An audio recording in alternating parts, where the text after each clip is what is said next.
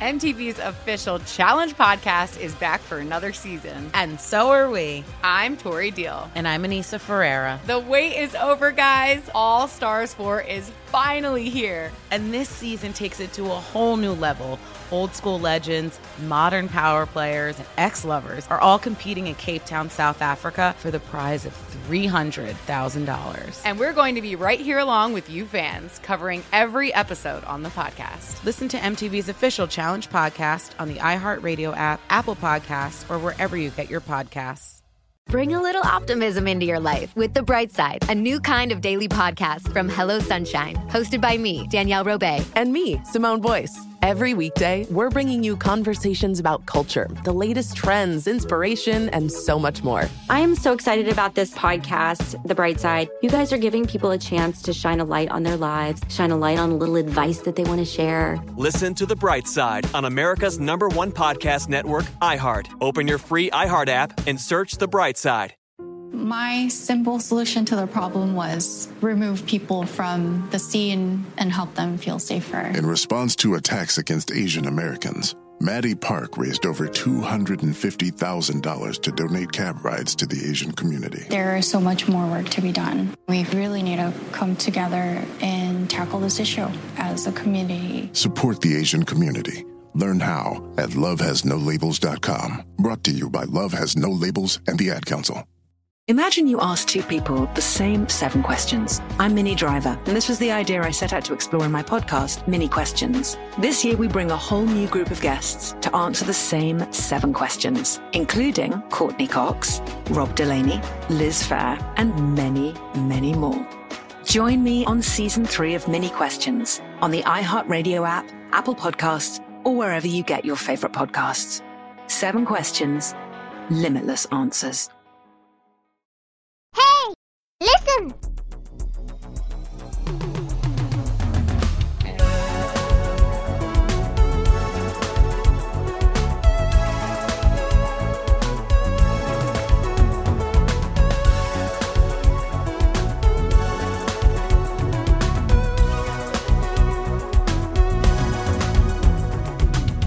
Abe, how many hours would you say you and I have played Diablo the franchise together? Ugh. Is it is it a hundred? No. Right? Oh, it could be. I we don't played know. all the way through Diablo 3 together. No, no, that's wrong. No, we did. Didn't we? We played almost all of 100 it together. hours? I, I don't know. I'm Uh, making up a number. eh, I would say over 50, but less okay, than 100. between 50 and 100. Yeah. Yeah, that's right. That's a Uh, lot. this still. is that is a lot. I was gonna say like this might be like our game. Like if we right like uh like it's Yeah. this or Rocket League. This is the game you and I play the most. Right, but we, we usually just talk about other stuff because it's one of those mindless grinds, you know? Exactly. That's a key ingredient for this thing that we're going to talk about on today's One Upsmanship. Welcome, shipheads, to a glorious episode, a highly anticipated episode of your favorite and best video game podcast on the internet. This is one of your hosts, Adam Ganzer. Our pal Mike is out this week, and with us, his glorious partner on the sister network Small Beans and great friend and co-director of mine. Introduce yourself, sir. Hey, this is Abe Epperson. Thanks for the kind Ooh. words, and I'm happy to be here. That's right. You you brought all your uh all your accolades and shoulder pads and Mhm. like all the things you put on your breastplate. I go Which out every day with my shoulder pads that everyone immediately recognizes and says, "Look, that's a man with shoulder pads. He, That de- man is he needs my respect." That's how it works. that Uh, man deserves respect because look how shiny his shoulders are. Yeah. Fathers Uh, will tell their daughters, "You need to find a man with shoulder pads." Bring him home, then I'll finally bless you. Yeah. Uh, that's right. Uh, I mentioned that only because, uh, aside from being an illustrious and esteemed guest, Abe and I have a lot of time invested in this game, which I know is a fan favorite and probably one of the most uh, beloved f- games and franchises in PC gaming, at least. Yeah, Right? sure. That's safe to say, wouldn't you? And that would- is yeah. uh, Diablo 2.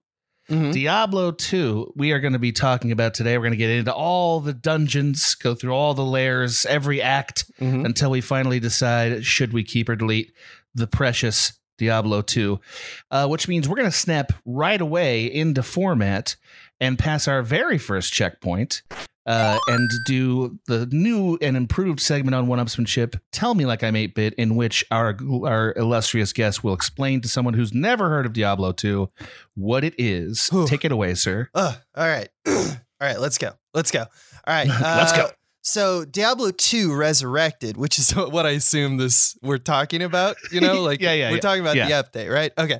That's That's, right. 2021 it came out. It's an action RPG based off the 2000 game Diablo 2. It's a remake. Um uh, it's it's not a reboot or anything like that. It's just straight up remastering, really, with quality life in it.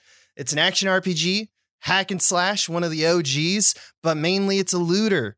Um, that's really what it brought to the table. And you play as one of seven classes. There's Paladin, Barb, uh, Source, Sorcerer. Uh, there's Necromancer. Source? There's a Yeah. there's a Amazon. You can tell how much I play this game.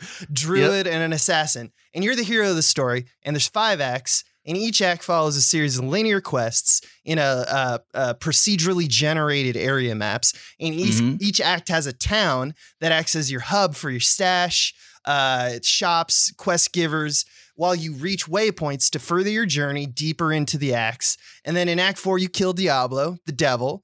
And then in, there's an Act 5, which originally was a DLC for Diablo 2 called Lords of Dest- or Lord of Destruction Wow. where you kill like another it. primeval uh, named uh, Baal or Baal, depending on when you played this game, who's the brother of Diablo and Mephisto. And it's all Yeah. about killing monsters and looting bosses for top tier loot to create, uh, alongside your skill tree builds, uh, and make you more powerful and progress you through the game. And the fun of the game comes from getting unique loot and creating builds. You can just decimate mobs.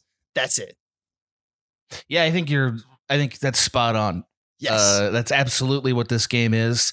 Uh, if you've never heard of it, you probably haven't played much in this genre Mhm. because, i as far as I can tell, never having played the original in its heyday, but it seems like Diablo 2 kind of is the is the benchmark for this genre of dungeon crawling looters. You know, It- it was uh, of like- which there are many. Yeah, it was the earliest big title. That you Yeah. know, there's always that combination. There's maybe a few that are earlier. I don't remember when like Baldur's Gate came out, but it's like in terms It's of dungeon based on crawler, Baldur's Gate. Yeah. it like it made it a franchise. It was like, oh, they did it. They we just Yeah. opened up. We we got we leveled up in terms of our uh, you know, is this how how many people will play this? I think that's right. Um, it, for a little while, it held the title of like fastest selling game of all time on a like PC. Yeah, that's awesome. Um, yeah, and uh, like there's other there were other little details about where it falls in this timeline. It is after Baldur's Gate. Um, it is sort of I think the most beloved of the D and D adaptation series. You know, because there's a bunch of them that have sort of took all the premise like. Not just the premise, but a lot of the mechanics of D and D, and then gamified it. And this is sort of one of the most important of those, according to you know game game thinks according to the game thinks around the internet Yeah. uh so you know uh that's that's all the stuff that we've inherited when we talk about diablo 2 so let's pass our next checkpoint and uh let's get right into how you and i feel in our rants about this game uh either one of us can go first typically i would go first but abe since we're both hosts we can do whatever we want do you Oh, want to go first Oh geez. that's right. You're a host, Abe. I thought I was guest. I was in guest mindset. Nah, nah, nah, no, no, nah. I would You're let a host. you. I would You let you to go go first, first? Okay, since I talked for a while. Great. Okay, great. All right. Adam Ganser plugging in. Diablo 2 is just fine. it's not incredible. It's fine. Um, I think a lot of people who love this game love it for nostalgic reasons. Uh-huh. And I can't, and far be it from me to take that away from anybody. I can see why it's fun. Um, I have, I have gotten my talons in several looters over the years. Um, this is not my favorite one but I understand that it's a formative one in this in this arc. Like, so I'm not here to say that it isn't. Um, and I think for me, the question of it is this game seminal will come down to how important is uh is the mechanics that it's bringing to bear in how important are those for games in general um I would say in general, this game is not the type of game that gets me super excited, though I do like looters. We all know that I love Destiny 2. Trust me, that some stuff will come up from Destiny 2 in this episode because that's my favorite of the looter genre. Um, but it's not the only one. I like the Division 2. I like that recent, uh, I like Borderlands, that franchise, and uh, even uh, Tiny Tina's Wonderlands, which we talked about on this podcast last year. Um, so there's a lot of them that I like. Uh, I also tend to like stuff that Blizzard has made. Like I like StarCraft, and uh, I've played a little bit of World of Warcraft, not enough to comment on it yet, sadly. Um, but I I get it. I get that Blizzard and this game matter um, for the history of it. But that said, it's not that great of a game. Here's what I mean by that. Uh, there's a lot of reused assets. Uh, the game loop itself is pretty flat. Like there's really not a lot to this. It's very much like you know, you build one of the two or three skill trees that you get for your character. Um, and by the way, the game sort of inadvertently incentivizes you to max out one skill tree before you start another one because progress is very incremental and uh, you don't start seeing the real powers of this skill tree till later in the tree. So, like, you know, the game turns out to be kind of the same for a long stretch of it. Loot itself, while it has tiers and there's lots of different things it can do, is a fundamentally same experience. Now, I don't want to say that it's uh I don't want to say that it's entirely bland. It has a kind of uh, there's an escalation in how much damage you can do, and there's there's very little in gaming that's more fun than taking a couple of friends through a dungeon and like hanging out and blazing through a series of like you know wolfmen or whatever or like cent- centipede guys with with sticks or whatever you know and like all those assets and all that like you know creepy gothic stuff is fun and it's fun to do with friends. But ultimately it's sort of like clicking a button and like you know the animation happens and then you're just sort of scanning through your stuff in your inventory and warping back to town. And there's some things even in this remaster that should have been fixed for quality of life reasons that that aren't. Like the idea of having to identify objects or the idea of having a scroll that you need to use in order to go back to town. Just like stuff that they didn't want to mess with what Diablo 2 was when it came out, so they didn't fix it. And it's like, yeah, but that just makes the game more dumb and, tum- and cumbersome. Um, so like on a core level, there's nothing wrong with this if you like it. Like I'm not here to say no, you don't. like sure, okay, I get it, you like it, but it's it's not the most complicated loop. It feels like it sort of reduces all the endorphins I get out of an action sequence to the click of a mouse. Or I played this particular one on console for the second time. And on console, it's even less directed than that, I would say. Like, because you can't really aim as much with the buttons. Like, you're sort of at the mercy of the auto aim of your character. And it's even worse there. So, it's not as good as a, on a console, in my opinion. Um, so there's that's my mechanic conversation. As a story, uh, this story feels the way a lot of video games feel, which is they sort of have gated the sequences with bosses and every story is ultimately about how do you finally get to beat Mephisto or beat Baal or beat Diablo, and uh, the journey is a little bit arbitrary. Um, and the defeating Diablo is not the most satisfying thing in gaming because there's not a lot of personal stakes. It's all kind of lore stakes. And I think if you're the kind of person that gets invested in a narrative like you would in Dungeons and Dragons because you want to see what happens, like if you enjoy it on sort of a pulp comic kind of way, you might like it. Like there's nothing wrong with it. It's just that it's not a very personalized or emotionally evocative story. It's just kind of cruising through a wacky spiritual uh D&D type world and killing a lot of enemies that are kind of the same and then repeating it. And hey man, far be it from me to say you didn't like that, but to me I don't see how this game matters in 2023 when so many things have improved upon it in meaningful ways. That's my rant. I know. You I know. bastard. I know it. You Jezebel. Uh, oh man, yeah. Yeah. I I just disagree. Okay, great. Good. That's how I it, want that's you how to. it goes. Uh, I want you to. Do do I respond to you or do yeah, yeah. I just no, you rant? do your own rant. It's- you can respond, but But how much of my rant, rant should be me talking about what I want to talk about and the nonsense that you just mentioned? You know, buddy, that's up to you. Uh, uh, it's Yeah. all your decision. All right, cool.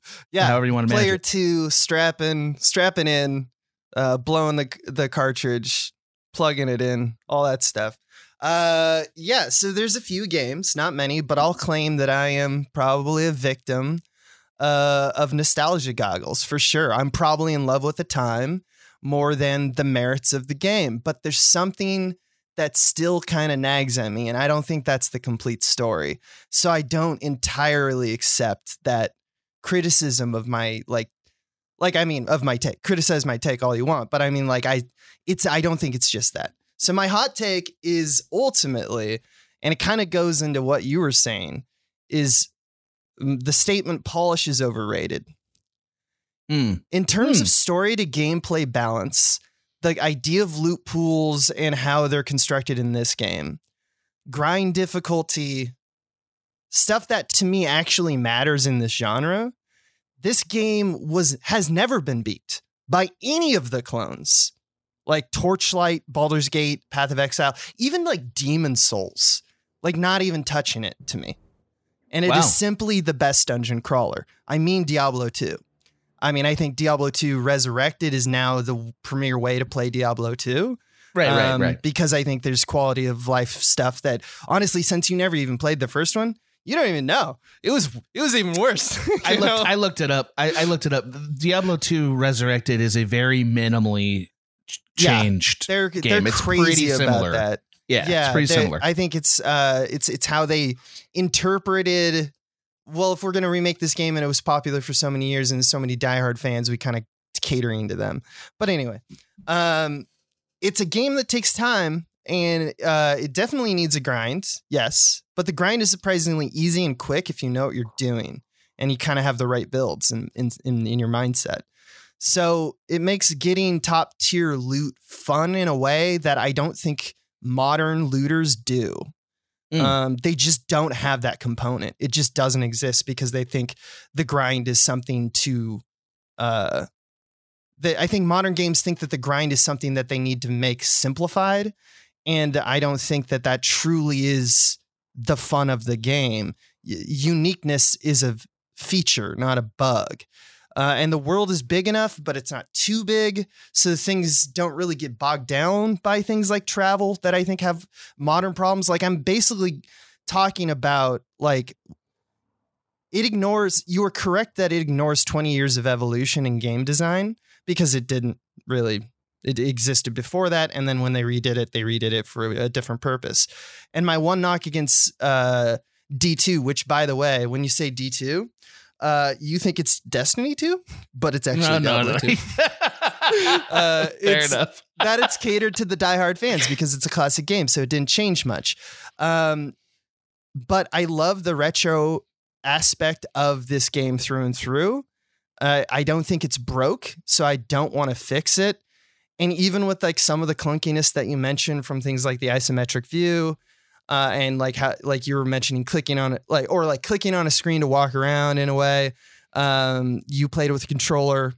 I don't stand for that shit. Um, I do not find that 20 years of game design makes this better. I don't need it to be a Kingdom Hearts or some shit. That's fine. It's a different game. This is about menus and loots, loot, baby. Uh, so I don't care, honestly, about like the like the gripes of some of the cosmetics and the gripes about uh, some of the clunkiness. If you're into this type of thing, I think it's ultimately more rewarding than any game that you pour into like now. If you're looking for a looter experience, that's my opinion. Um so yeah, like cuz you mentioned like idea like there's there's some aspects like the identification like using a scroll to get back to town and stuff and that cumbersome element. You're totally right about that. I don't think it hurts or breaks the game. It's just a small little but what what games don't have that? Um I think it's also one of those games that you really do need to pour hours into because you were mentioning like hanging out and like uh in a dungeon and stuff like that, which is really fun. But the way I played this game is different than I think the way you played the game. Um, no doubt. That- that's in part why I wanted you on this episode, is because so we Yeah. can contrast those. Absolutely. Because I think that there is a casual way in which you play this game that is fun, and Diablo 3 catered to, um, because it, it more people play that way. But uh, Mm, if that's you really want to unlock what the game has to offer. And so we're really evaluating the game on its merit. I really do think that there's a way in which you play, and it's kind of more of a power user. It's knowing the builds, knowing what what things to go for, and Mhm. ignoring stuff that doesn't. Now, games there's a huge philosophy about and conversation about should games ask that of their audience. Well, I mean, I think it's the type of audience that that's what they want. They're already into the concept like loot tables and organizing information and being like, "Oh, I'm excited that I'm going to go to this specific area now because then sh- you know there'll be Mephisto and I'll get a like a Shako drop or something like that." And like the exhilaration that you get when you when that happens, that's what it's for. That moment, that and all other Yeah. moments are building to that moment and it's perfectly well done. So I guess that's end of rant. I could go on, but like No, and we're going to. You raised a lot of really key points. That is, it's perfect. Exactly what I want to talk about with this game, um, and we're going to get into that once we warp back to town, identify some objects, talk to Deckard Cain, and decide who we're bringing along on the next wing of our journey after these. stay a while and listen.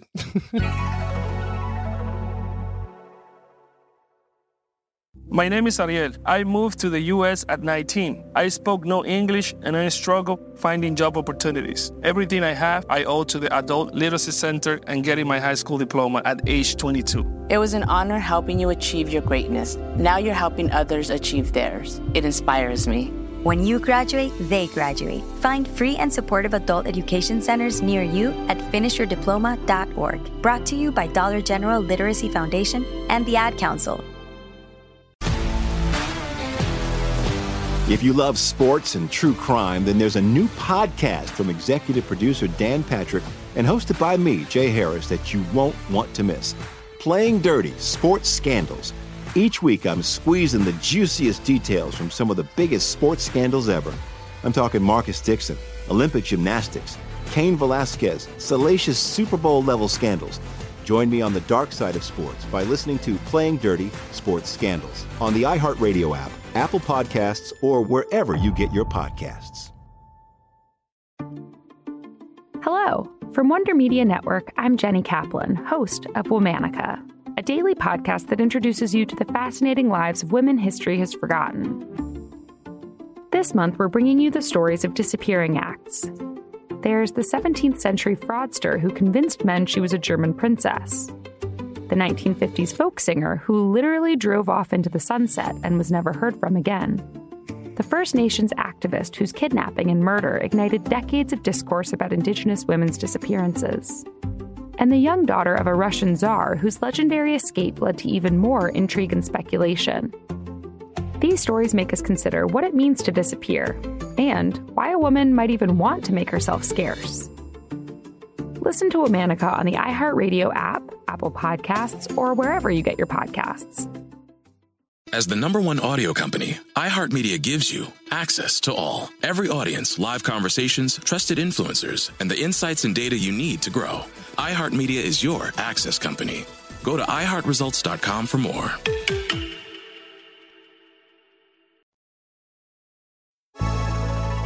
Had no idea you're going to bring out your Deckard Cain impression. Dude, there's so Uh, many good ones. yeah, Uh, there are. I forget. He- I actually forget his name, but in Act Four, there's like another one. Hail to you, champion, which is one of my The- favorite. Like every time he says it, I say it to myself, on like in lowly in my breath, like "Hail to you, champion." like I say it back to the game. the voice acting uh, is very silly in this game, but in a very win- winsome way, I would say. like it's very it's charming. silly. By the way, we're back. Uh, all that's staying in, so I, I hope you liked it. Everyone heard it because I love Abe impressions. They're my Yeah. favorite thing. Um, okay, uh, let's pass our biggest checkpoint to date, the one that really gets us into the meat of the episode. And uh, get right into Game On, where you and I will argue to the death, probably where one of us finally drops all of our gold uh, over whether or not we have who is right about this game and who is not. Um, let me ask you a real quick question right off the top, uh, and that is, how do you play this game? Like, what do you think the ideal way to play this game that makes it fun? And and like, explain that to me on so the that I can ladder react to it. shortly on the ladder playing with a group of friends um ideally more than like four ideally like eight um, and you're working together to maximize the seven builds. So you have one of each in your Mm. party. You have one of each of uh, those um, uh, classes and Right. builds that there's nothing there's no area you can go where immunities matter so you can destroy anything um, now obviously not everyone has a group of seven friends so the game does an excellent seven job friends, period. or seven friends period Right, right, right. Uh, my mom thinks i have more than seven friends but she Uh, doesn't know. I'm but missing she doesn't paladin. know. She, Yeah. she's also hardcore into uh, D2, by the way. No, I she's can not. see it, and I yeah, would be yeah. thrilled Beth to partner with her. Yeah, no, Uh, uh, no, but like I think that the they they give it to you right there, which is like you do you have a specific purpose. Like I want to do a bail a Baal run, right? Okay. I want to Yeah. just grind. I want to kill him forty five times tonight. Uh, and let's have let's have a group of players come in. Ideally, your friends, but they also Right. can just be randos that are of the same level of you, and you just go and demolish him Right. and then do it again every minute, every two minutes, you know, and Yeah. then you gra- and then you race and grab the loot, race and grab the loot, and then by the end of the night, maybe you have gotten something that changes an entire build for a different character. Right. So so the idea is that you're sort of partnering with a couple of people to it either concentrate on one person's build or maybe you all benefit from this like Yeah. dungeon crawl. But it's a grind like the grind is the thing. It's not the Mhm. story, it's it's uh it's the we finally get this one cool piece of loot or we get enough XP that our characters, you know, skill tree opens up a little bit, right? That's the Mhm. basic idea. Yeah. Okay. All right. Yeah. Yeah. No, there's nothing I- wrong. No, no, that makes sense. I do think the, the, story. I'll say there's something funny, which is when you play a game or uh, like a game loop that you really like, I think the story starts to become fun. Like even Yeah, if it's yes, like I, I I, can't even see the story objectively. I agree. because it's just a series of actions that I must do. But like yes, over time as I played, you know, the story's actually pretty good. I actually That's like that is what fucking happens, man. Like Yeah. like I completely agree. As you know, I play Destiny 2, which I will for the purpose of this episode not reference too many times, also not called D2. uh, but Destiny 2 has the same phenomenon where you get a bunch of people together and over time they start being like, "You know, the story is actually really deep." and it's like, "No, it's not." like it's it- it's, simple uh, and it does the job. That's right. Like Destiny 2 has the advantage of being later and having a little bit more capability of cinematics. Mhm. And therefore, you know, to the degree that it wants to, accomplishes it. But Mhm. ultimately, what it's selling is the same experience as what you just said, which is get your friends together, go grind for this one particular thing, uh, or this like you know for the XP of it all, where you expand your character and you know open up some you know new builds or whatever, and that's the joy of it right? That's the joy of it. So to me, that means that this game needs to be structured around a few key things for it to be worth it. The first is interesting or unique weapons. And that's where I don't get it with Diablo 2 because to me the weapons are not that interesting or game changing. The skill sets I'm will I'm open to that. I like I can maybe even stipulate that they get interesting later on. But Mhm. like the weapons seem pretty disposable to me. You know, whereas you play, I mean, a They lot of these other are. games, it, right? Well, see, that's the thing. It's like, well, if the armor and weapons are disposable, then what am I really doing this for? because the rarity of an amazing thing, the Uh-huh. journey to getting to the thing, because you're going to need the lame drop to get you to the next lame Of drop, course. to get you Right, to the next lame drop, so you can effectively grind a specific boss. And then once you've gotten to the point where you're doing enough, enough DPS, you get that you get that rune to drop. You know, And and, now and you have a is. rune word. Now you have a and now the rune, rune right. word is insane because it's plus three to Right. bone skill. And it's just like, you mean all of that whole tree is now plus three? Yes. And it's like, well, now everything I do is like eight times as good.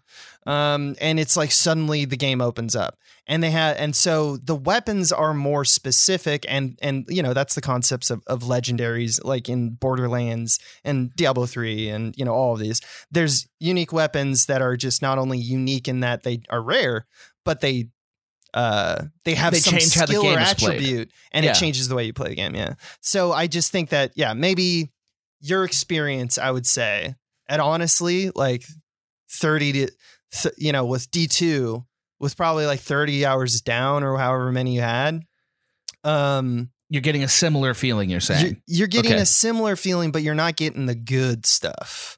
See, You never- I, I, I think I got to argue with that. Like, you never I, I went mean, to nightmare. You never went to hell. You never. You, you didn't really play it. Like you played a third of the game, maybe.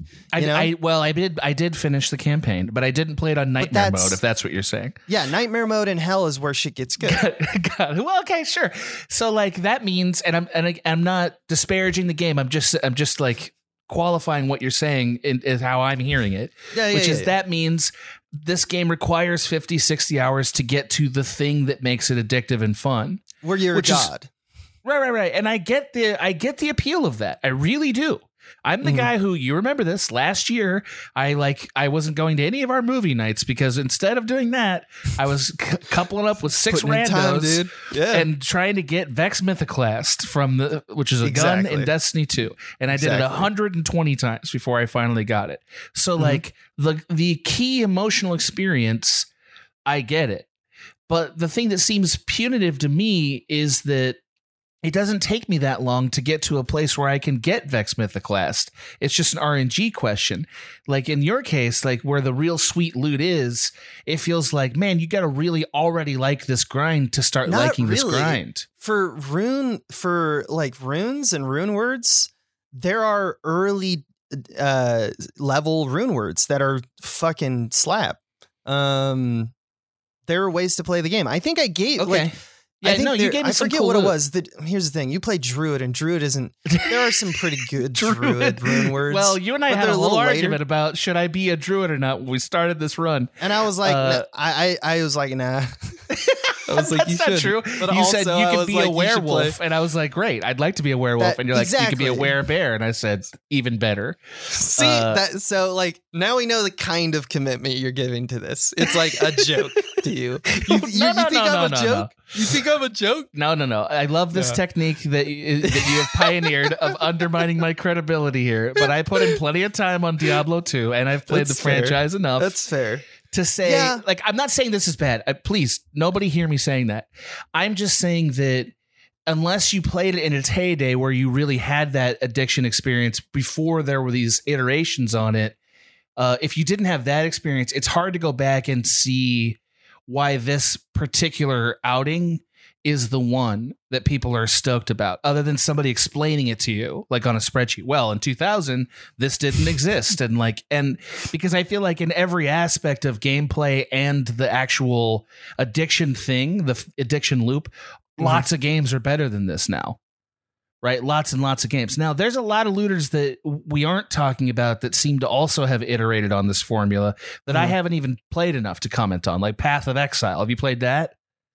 I played Path of Exile, and I find that too much. That's that's, That's for too even much for you. more diehard. Yeah, yeah, That's for my brother, who was like, Okay, yeah, in yeah. 2001, actually globally ranked like on Diablo. You know, like love- he put in right. so much time. Yeah, that's it right. like destroyed his college. You know, like that's the, and so the, I got ushered into like the highest highs because he would be like, "Take this character." I, like I don't want it in anymore. Like Yeah, get it away another- from me. And I wanna like, talk oh, this about- is the level 99 character, you know? So I got access to like what the game could be early on without being good at it.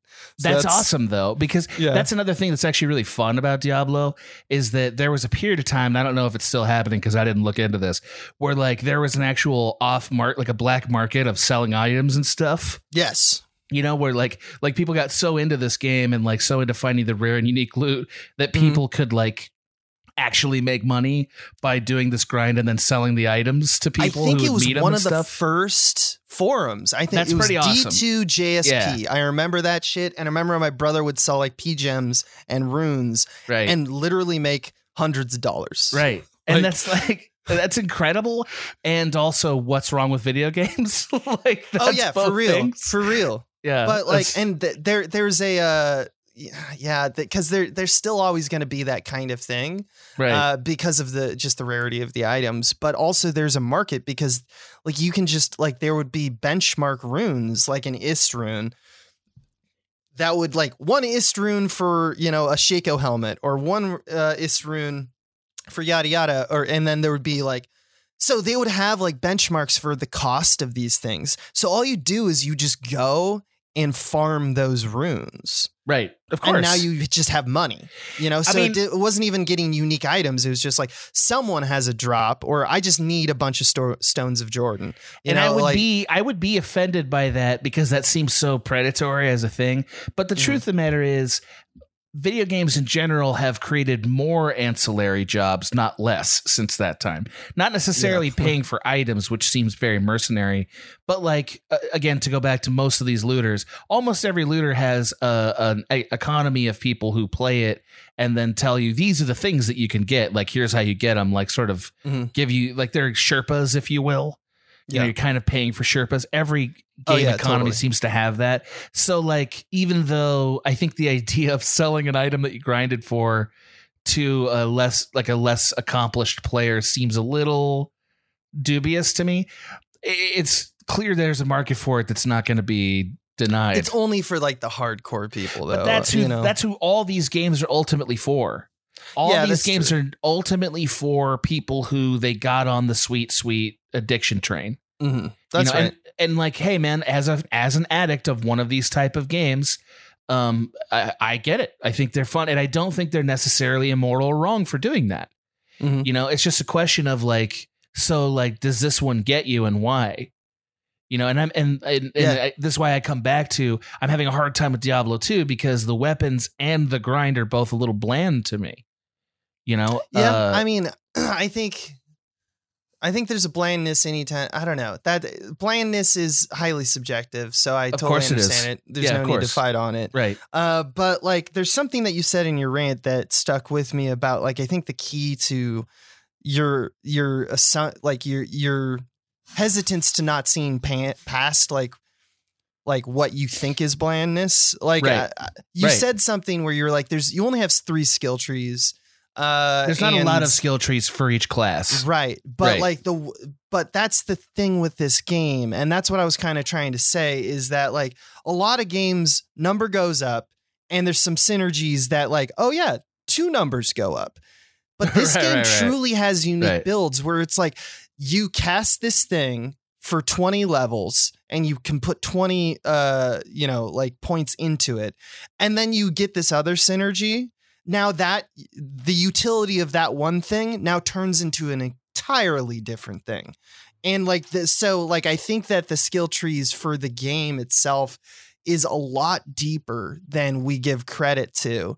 And i would say Okay. that in terms of modern game design they don't really break the bank in this way. They don't try to make it so that the synergies are like crazy revolutionary to your whole skill tree the second that you put like five points into it. I think you're right this game kind of does and that's unique to this game and really satisfying and changes the way in which the game is played and i think they balanced for it. So that's why ad hoc or just like before anything you do it feels bland because you kind of get over the all right i go do the thing you know click the button click the button click the button Right. which all games have but yeah i understand All games have a little bit of one. that. Yeah. It's So- an older one, so it feels especially slow. But like once you start playing with like, oh, because I have this new armor, I can do this new thing, or now I can teleport and I'm not even a sorcerer. Now your game's completely different. I want to support some of what you're saying by contrasting it with like a couple of uh a couple of game examples out there.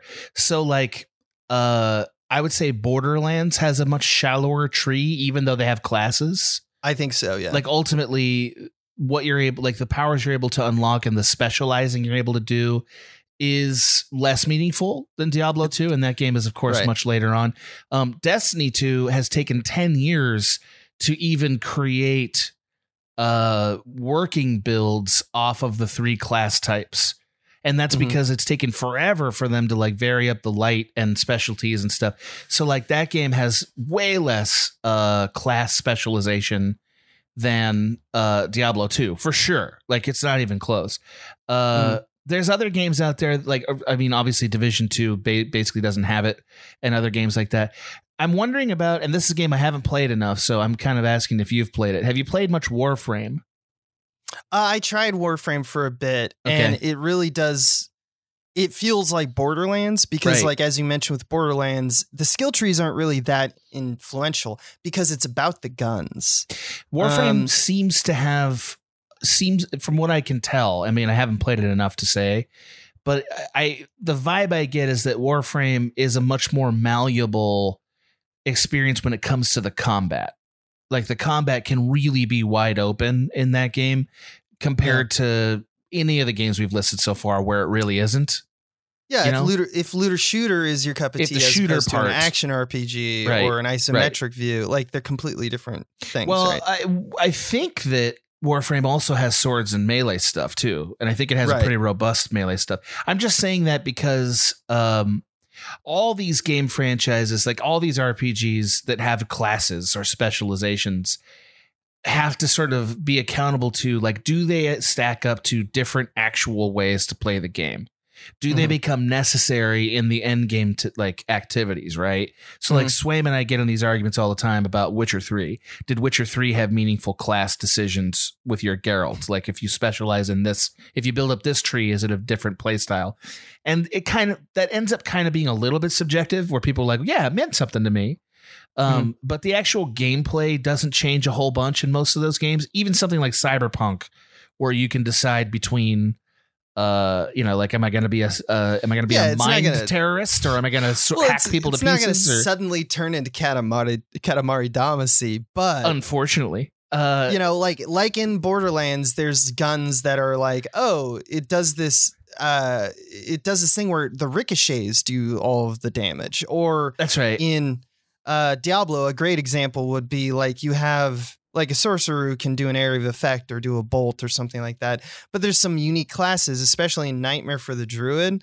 There's a great class that's an elemental build, which is has the spell Hurricane, and if you pump up those synergies, you literally cast it and always have it on. It's so good. Usually have a bear Yeah. to tank, Yeah, but yeah, you just always have it on and you run around and you kill everything. Right. And it's a boring build, but it's like a uh it's kind of a uh like transitive build or like a like a liminal build because it's like get me out of nightmare. Um right get me out, a lot get of me to the end of the level like it's a Right, it's a escape yeah, hatch kind of so build right It's kind of like the builds are there for utility. I you also have builds that are like this build just does one you kill the Right, I do this with you it, go yes. to the pit and Yes. you kill everything. You know. I mean, so I, I say this like actually in support of your point. I think Diablo 2 is actually better than people give it credit for at creating fairly unique experiences with combat given the skill trees that you open up. Even even though like ultimately it is sort of just like clicking a button, casting a spell, and the spell looks like this and Yeah, does yeah, that. yeah. But like I don't know what else we're really expecting. You know, you know what I mean? Like same I- thing with I- the looter shooter, like. Destiny or like uh. Warframe. What are you gonna do? Roll around and run up to him and smash him, or shoot him? You know, I mean, like, you're right. Gonna do one. Uh, that is ultimately they become sort of arbitrary distinctions if you get too like too Yeah, uh, I agree with that. I think macrocosmic about it. But one thing that I feel like Diablo 2 wasn't yet sophisticated enough for that I do miss when I play it is the idea of the campaign or even just sort of like the interim mission stuff building to more complex gameplay mechanics. Yeah. You know, like that just really doesn't exist at all in Diablo. Like It's uh, true. It's more stronger enemies, more of them. Right. Most games that have had that have existed in the last like I don't know, even 15 years, which is not that much that not that far away from Diablo 2, have a kind of um there's a sophisticated uh training sense in which like some of the missions there to train you on these other mechanics which you're then going to use in the end game content or in the strikes or whatever it is that are sort of the the ultimate experience of this game um diablo doesn't really have that and i would say even other blizzard games kind of have that like if you play through like starcraft's campaign or like starcraft 2's campaign they Mhm. sort of give you a tutorial like miniaturized experience of starcraft to build up to the actual real-time strategy like full on combat that the that is the final game and so they've sort of structured their campaign around that diablo doesn't have that it's No, it just the campaign is all that it is uh Yeah.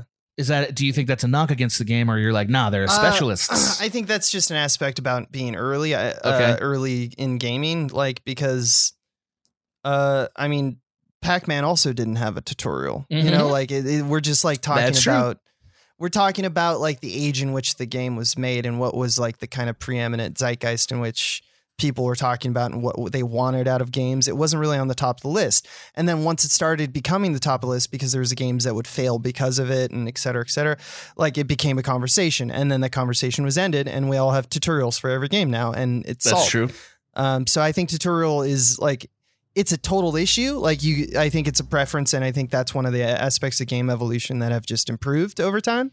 Uh, but I don't think it can be a knock against something that exists out of like in the past. Like they didn't have the benefit of that knowledge. It can't be a knock like this game is bad because it's not this. But I do think that when you're talking about where a game belongs in in the larger conversation, uh it not having that is detrimental to its long-term legacy, right? Like it, not not that that makes the game itself intrinsically bad, but that means the game's legacy itself is right. somewhat less important because it's less sophisticated and we've I guess my on it. question to you is like stuff like the warp skip in Super Mario Brothers three. Yeah, the warp whistle. Yep. Uh, does that game worse because that it doesn't tell you to even think outside of the box in that way? Say that to me a different way. Ask me that question a different way. if a game ultimately doesn't teach you to think in the way that benefits or like allows you to hack around a part of the game um, and it doesn't teach you that that mindset or that skill set uh, does that make the game worse always Like so in this case, I think you're saying in the analogy because Mario didn't train you to look for the warp whistle, but it's in the to even game. think about is like that a jump problem? on top of the thing and ru- run to the next room Right, right, and right, find a secret room Right. Like if if a game has a kind of like a, a hidden sort of trap door that it's not training you for, but is in the game and some people find it, Yeah. is that a knock against the game? Um, Yeah. I'm gonna say increasingly no. Uh, and I say increasingly no because now game designers can lean on the internet to exposit that for them. True. Right? Like, I mean, very famously, Destiny One had had a raid. I want to say it was a raid where like they had a they had a fucking room that was operating in binary code where like all the Yeah, guardians had to like execute a binary code and there's no fucking way one person could have ever executed that Oh, they It- did, and now that now they're uh, actually generals of our alien right, space right. armies. Exactly. Yeah. they got promoted to space general They No, are like- Ender Wiggin. But Yeah. again, there's like the average gamer, the above average gamer, the hardcore gamer, the Destiny fiend. None of those people are going to get that. That is for Mm-hmm. one person out there to crack and share on the internet, so we all get to be like, yeah, and and like then you do it, and you get the delicious. then you do it and you get the delicious meat. Right, exactly. Once the lo- the the crab has finally been broken Sweet, open, Sweet meat. it's exactly. So like do I count that against the game? I don't know. Like that's clearly designed with that purpose in mind. Mario 3 wasn't. Mario 3 unless it was unless we believe that uh this was designed so that people can sell books, like sell Right. guides. Yeah. I mean, Mario Three is. I intentionally chose an outdated term. You're Right. right to point out the internet. Right. Diablo did exist with the internet. There but not in the same way. guides. Yeah, like Yeah, the two oh, yeah, things were but I coming mean, up like, at the same time. I remember like pulling up essentially like rune words, the Right. list of the rune words, Right. you know, like that existed. And, And I- forums was like a huge that's how it used to be done, which is crazy. It's Which not is great, There wasn't a too. wikia. There wasn't a Wikipedia for it. It was just like you go onto the Diablo like battle.net Exactly. you, you Exactly. there's a forum and it's Yeah. like what do you guys do when you play a, a necro you know like but they this is what I do a forum into their interface, which means they did intend for this to be a For communal experience. Yeah, exactly. And like so, in my mind, uh, that just that addition to the game as the way to interface with it says that they wanted this to be a fundamentally communal experience. Exactly, and, And I it's think the great community, for that. It's really good I think that. the community of uh, Diablo Two was awesome back in Agreed. the day. It was wholesome. it was full of helpful true. people and guil- guilds. The game wasn't toxic really that much. I mean, there was a concept of muling where back in the day before they like improved the stash with Diablo Two Mhm. Resurrected, Mhm. you, you would run around and find like a spot on the, a map in a s- random server where you'd be like, no one's ever gonna look think to look here, and you drop all your shit so you could it's like pirates. fer- Yeah. to ferry it to another character. Like Yeah. this is old days. This Yeah, is yeah, yeah. 2000. You know, like I love that. And then I and I love it. remember one time I came, I, I like ran around and I didn't do a good enough job because I wanted to go quick. And uh, some dude was just grabbing all my shit. And I was like, God damn it. God damn it. Uh, and so there's moments like that, but there was no incentive to be an asshole in this game. Only help other people. There are PvP servers uh, and there exists for that purpose, which is another aspect of like how this game, if you think about Diablo 2, um, just like old school, how it really paved the way to guide the hand of the community, That one that's true. still used in games today. Yeah. Look at Rust, they knew Yeah. to separate PvE versus PvP servers. There's a legacy to finding like different servers with different rules. And that didn't exist before, really. I mean, I guess it did in like if you consider like deathmatch in like Quake or something like that. But that's not the Um, same thing. That's competitive. It's not the same thing. It's not a community building They're solutions. all ultimately the same. It's just different game modes. But this is like this predates WoW. And I'm not saying it's the first game to develop the concept, but they nailed it early on, and a lot of developers just learned to mimic all of its concepts. That might be one of the most enduring things about it is that it happened to sort of be, or and maybe not happen to. It came out at a time where internet communities were a sort of fledgling thing that people were in good faith building. Like they were really trying to Right. create a community that existed only online. And Diablo was a great facilitator of that. Sort of like mystery box things were really cool when Lost came out. And people Yeah. watched Lost, and it was a communal event, and everybody you- lost their fucking minds. But once we've gone through the portal, it's a little hard to go back. And it's not hard to go back and see why it's good or important. It's just like it's not an experience that's going to exist in the same way ever again. No, You know, it's not. and that's that's cool though. That is a thing that bears remembering about this game and about this Yeah, I think- franchise. It's about paving the way, and it's also about a, like nostalgia for a particular time and a way in which it was done. I'm not going to fall for that. Like, Sure. I don't think it's necessarily like that time was a better time or anything like that. Mhm. but it's I, I I give it to this game for being one of the first to really nail it, and then everyone mimicked it, and here we are now. You know, it's like it's Yeah. in the DNA of how we do this kind of stuff. I agree that that does matter when we talk about also, one thing I, I want to say, Sure. just real quick, Yeah, sure. because I still I find it kind of profound, honestly. Okay. Blizzard supported this game and its servers, like D2, the classic, and updates for new seasons and ladders. They never changed. There wasn't new content For like 20 But- years, right? 20 years. Yeah, yeah, And I think it still does. Yeah. Like D2 Classic was playable Yeah. and probably had like 10,000 players for 20 years consistently. That's crazy. Yeah. When you think about like how, what like EA does or you think about Call of Duties, you know, like what? 20 years and it's not giving there's no micro payments, no Right. fluff, just like yeah, you love the game, have a little space. It doesn't take that much from us. That's true. I thought Uh, that's cool. That is cool. Uh, Blizzard is that is one of their good pieces of their legacy. There are some games that have uh, they've been supported for a really long time. Like I want to say the Halos were supported for a really long time. Right. Yeah. Uh, but this is like one of the best of that, and that's also cool. I think that goes back to the community that it built is infectious, and the designers felt like they wanted it to continue to exist, and that's Yeah, pretty rad. I- I, mean, it really That's is pretty rad. Uh, Okay. Well, I want to uh, take us real quick back through the portal, back to town to get rid of some of these axes that we picked up that are actually worthless, and uh, yeah, but prepare they give for you money so you can roll or you can gamble. That- that's that's all. I wanna do is gamble. It was so addictive. Yeah, it's so good. You All right, uh, just gamble circuits all circlets all day. That's- all day. I'm going to open my tome. We're passing through at the end of this word.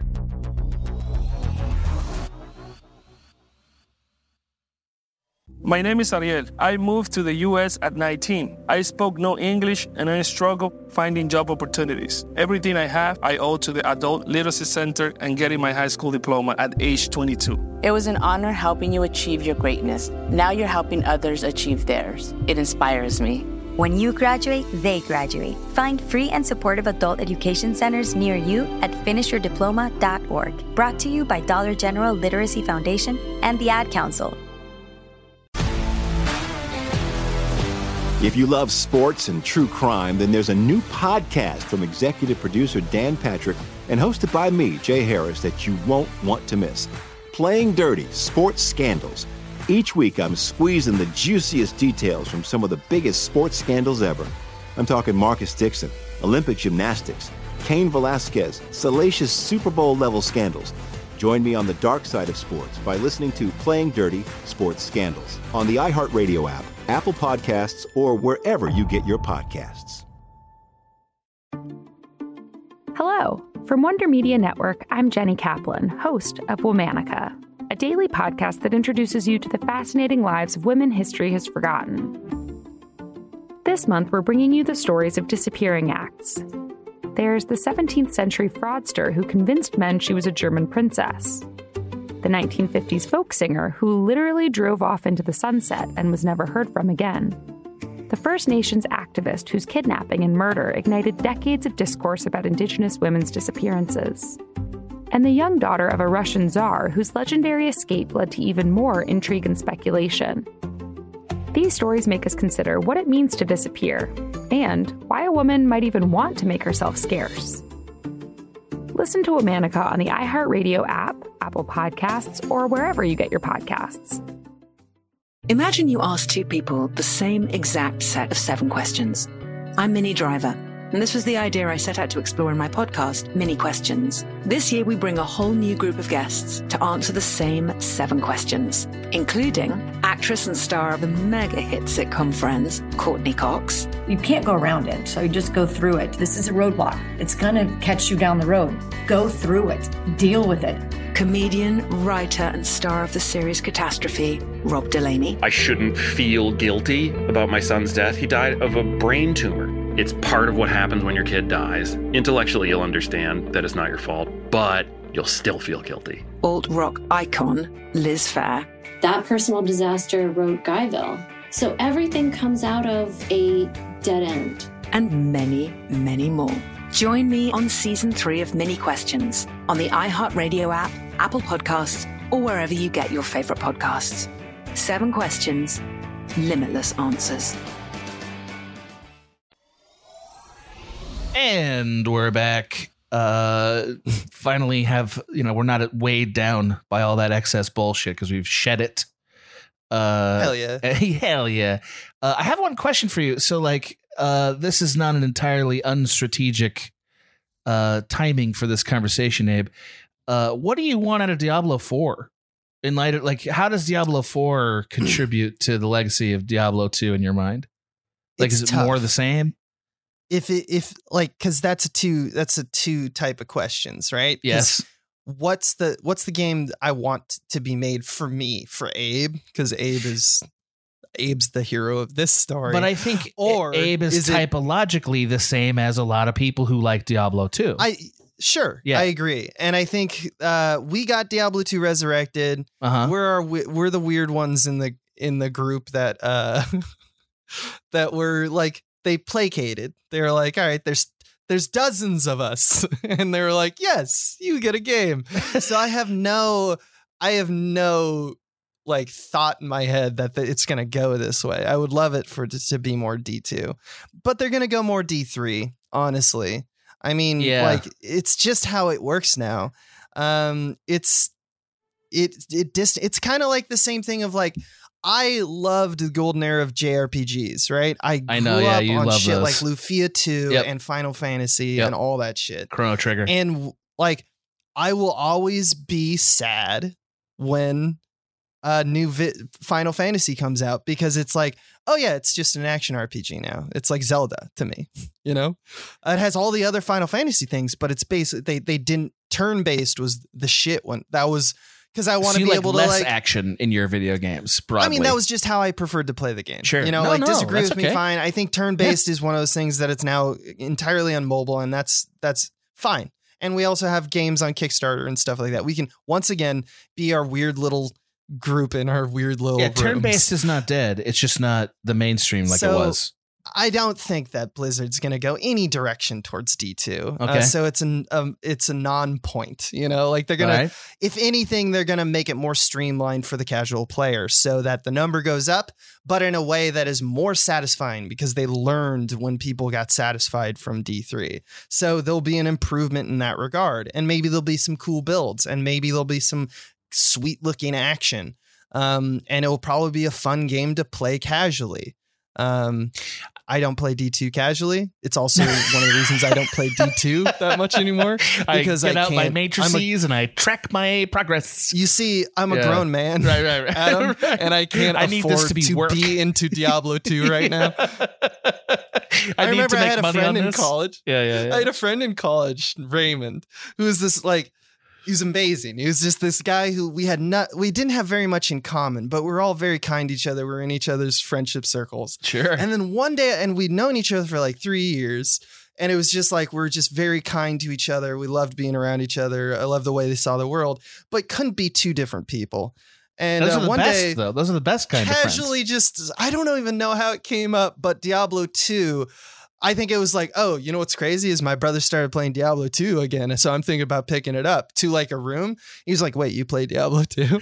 And I met the only legitimately, other than my brother, like person who was more into Diablo 2 than I was. That's great. like, and he was just insane. That's and I was just like, Raymond, so you want to play? And he's like, yeah, yeah, yeah. And then like before I know it, it's like day one of the server. And he's just like, do you want this, this, this, this, this? And I'm like, oh shit. See, but that You've is a- been playing for 18 hours, haven't you? That is a great experience, though. Like as a person Yeah. who's been on the other end of it, like you just were, like playing with somebody who's really into it and has cool stuff and like knows how to do it, uh, Mm-hmm. like knows how to make the most of it. You see, you see a lot of the thought that went into what the game is, you know, Mhm. and like also you see why the the crowd that loves it really loves it because it requires a kind of like inside seasoned intelligent reasoned process Yeah, they have to create exactly. a process that is uh that that nobody told them they figured it out over time and i think you know a lot of games want to take that kind of reasoning away from their players so that it's a more passive experience because you can just plug in and you're playing well, a lot of people want to to everyone else. A lot of people want to, and I'm going to use this word gently, relax when they play video games. Like, the, Mm-hmm. like, and relaxing means you know this. It's somewhere between a movie and an interactive experience, right? Or Mhm. it's or it's uh, somewhere more toward a movie than Diablo Two is probably a safer way to say it. And they're not wrong. Like that's going to sell more than Diablo 2 probably will. But there are people out there who like they get fiendy for let me try to let me figure out a way to best manage this world. Like I I honestly I feel like if my dad had been a young man in 2000 and like not married or whatever, he might have loved this. Cuz it like it just there's a certain certain kind of brain, like not an engineering brain but a Yep. kind of a process brain that really that's gets right. tickled by this, you know? Um Yep. And I like that this exists baby. for them. Yeah. No, you're a process Yeah. brain a little bit. Like Yeah, I think so. Yeah, like Abe is a guy who, for those of you who don't know, who like created his own camera lenses uh, in film school. Why? Because he's got a little bit of a process brain. You know, I want to know what it looked like. right? I think that kind of curiosity gets rewarded in this game. I think that's what it's for. You Yes, know, although again, it's not it's not deep emotionally. Like it's not it's not narratively deep. Where like you scratch at this little weird corner and you find a cool story or whatever. Like some I don't know, like like torment or something. You know, tides of Numenera, like something like that, where Yeah, yeah, there's just a lot of layers to it. It's not like that. Um, and I think that is a bit of a ding against it for me. But I think Mhm. we're ready to pass our final checkpoint. Wouldn't you agree? Abe? Hell yeah, dude. And uh, get into whether we will keep or delete Diablo 2 from our celestial hard drive. Abe, you are a host. You get a full vote. What say you? One of two. Uh, of course. I mean, I, Diablo 2 Resurrected is The the, best way to premier play way to play Yeah. Diablo 2. And Diablo 2 for not just the seminal, seminal reasons and the formation of how we play action RPGs and RPGs in general, or looters or MMOs. Like, it's the strands of its DNA extend all the way for 20 years. And it's undeniable that you can look like rarely do you find games that have that kind of legacy. So if you're going to put it on a hard drive, this is the game to put it on, put on the hard drive from this genre. It's got to be this one. So, you know, I, I did mention that I have nostalgia goggles for this Sure, time, right. but like I just don't see what other metric you can really beat when it comes to putting it on the hard drive. That means that my game that I love is saved. I mean, that's a good Uh. argument. So, like, here's where I am with this it's hard to not acknowledge that historically this is the one people feel matters of this entire genre. Like if you put all the games we've mentioned today that were looters against each other and let the internet vote, they would 100% keep Diablo 2. I mean, I think there's people who are even more hardcore. Like some people are going to put Path of Exile over. Uh, there it, are know? Like- people who would disagree, but I think that if I feel pretty confident in saying that if we were going to crowd crowdsource the answer to this question, Diablo 2 would win. Um, Probably. Yeah, like because for a lot of the least. reasons that I think you ad- accurately stated. Like it did build up a community. It is sort of the first of its kind. Um, it is a satisfying progression for hardcore fans. Like it's built for those people. Uh, it is a great communal experience. In fact, I remember when I was 20 years old, a bunch of my friends were doing LAN parties, and this was the game they were playing. You know, Mhm. and it was and it seemed really cool. I didn't have a computer, so I couldn't do it. Uh, that is not why I'm so not as up high on it, but maybe it factors in a little bit, Abe. I can't say. Um, all I can say is that uh, I'm trying to be as objective as I can and acknowledge all of that, um, but also acknowledge that as a video game experience, I don't think that anything about it exists uh, in its best form here. I really think a lot of games are better, including Diablo 3. I think Diablo 3 is a better game. I get that it's not as important to people who love Diablo, but it's hard for me to see how the history outweighs the fact that the game itself is a little bit uh unenticing to a new gamer now. And most of the ones that I want to keep are that is not true. Like you can play it and really get it. Um so I'm going to delete this game. Um I do it with a heavy heart because I get that some people are going to be furious. Uh, this is always ele- like if Mike feels very strongly that I messed up, he can make his pitch uh, when we do the hard drive episode. Uh, maybe you can write him a note, Abe, and force him to do it. Say, D- don't fix let it. it die. fix what he did. But this like, is important. The aliens will know. yeah, all I can that's right. All I can say is uh I don't think that looters as a genre deserve like a bunch of entries on this hard drive. I feel like maybe one or two. And my gut says that we may need to revisit a Borderlands, but I also Mhm. still think Destiny 2 is a more interesting game than Diablo 2 uh, for mechanics. Sorry. Of course you do. I know. I'm sorry, but I, I do think I, that. I, yeah, I, I, it comes down to I think it's highly subjective. There, of course, and like this is the like this is my task as a person who's taken this on is Mhm. To use my subjectivity for what I, I hope is no good. pleasure, Yeah. but I am no, no. I take absolutely no pleasure in eliminating Diablo 2 or in the hate that I'm going to get for it. But I, it, for me, no, it's I just don't not even doing think you're even going to get that much hate, dude. I This is hope not, not. This is not 2005. Yeah, that's or right. 2012. This is 2023. Most people are like, "What that? Otherwise, Who that's right. Otherwise, I'm gonna have to repair my lightning mace and throw my ru- Yeah. my lava ball at them and hope that's good enough to get out of this And alive. I, I agree. I agree with you. You're like looters only get two. I'm like platformers get like two. You know, like Yeah, that's that's a good in my head. conversation. We have a lot And of platformers. and I know that would fuck you up would. because you that means you would get one Mario probably. You know, I don't know if that's what it means. Like, it absolutely honestly. is what it means. I you need know. a different franchise. You need to go with the Sonic. Not sure you if? I agree with that. If I agree look, I'm rules. just a humble co-host doing my part. Uh, no, I love that you're pushing on challenging this. you. I love it. No, it's great. I I really think that I'm glad that somebody's super passionate about looters on this episode.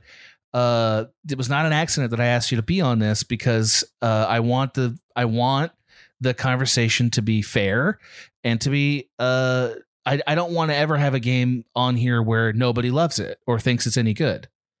You know, like yeah, because then what are we talking? yeah, what are we about here? doing What here? are we Like doing? this is this this podcast isn't just like here's a game. Let's chat about that. Um, No, so no, thank no. you for doing It's- your duty uh, Mhm. and defending a thing that you love, and thank you for filling in admirably as a uh, guest host this this week. And uh, Abe, if people like hearing your melodious uh, baritone voice, where can they hear more of that? Uh, yeah, so you head on over to patreon.com slash small beans, as was alluded earlier in this podcast.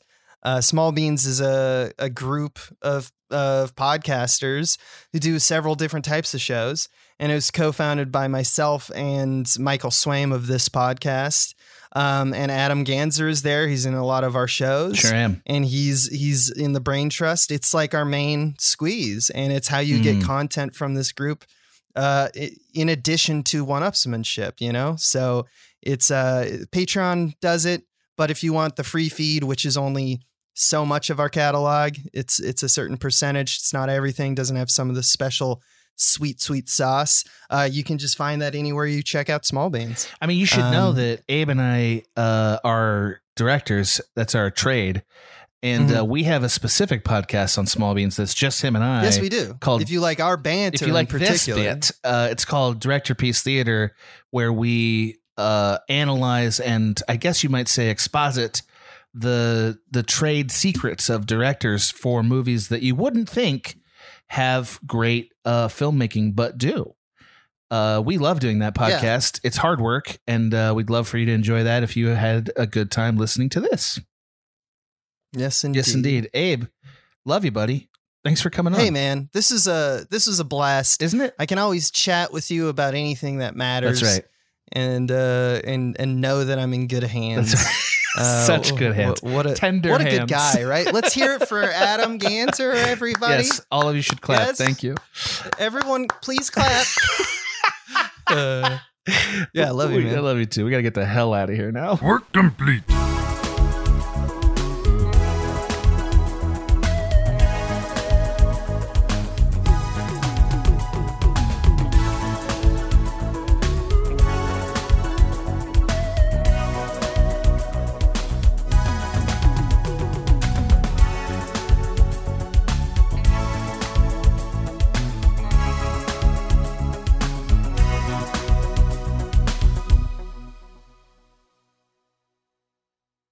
MTV's official Challenge podcast is back for another season. And so are we. I'm Tori Deal. And I'm Aneesa Ferreira. The wait is over, guys. All Stars 4 is finally here. And this season takes it to a whole new level.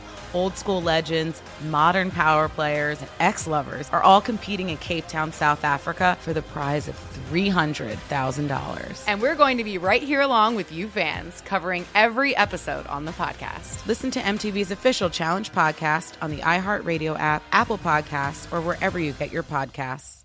Bring a little optimism into your life with The Bright Side, a new kind of daily podcast from Hello Sunshine, hosted by me, Danielle Robay. And me, Simone Boyce. Every weekday, we're bringing you conversations about culture, the latest trends, inspiration, and so much more. I am so excited about this podcast, The Bright Side. You guys are giving people a chance to shine a light on their lives, shine a light on a little advice that they want to share. Listen to The Bright Side on America's number one podcast network, iHeart. Open your free iHeart app and search The Bright Side.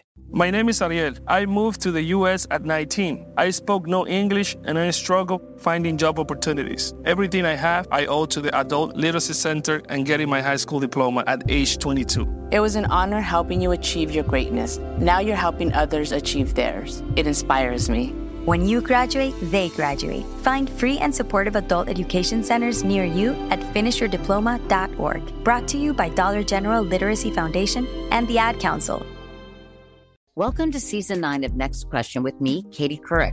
I've got some big news to share with you in our season premiere featuring the one and only Kris Jenner. Oh my gosh, congratulations. That is very, very exciting. And that's just the beginning. We'll also be joined by podcast host Jay Shetty, Hillary Clinton, Renee Fleming, Liz Cheney, and many more.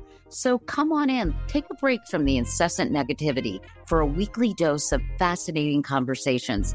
Some of them, I promise, will actually put you in a good mood. Listen to Next Question with me, Katie Couric, on the iHeartRadio app, Apple Podcasts, or wherever you get your podcasts.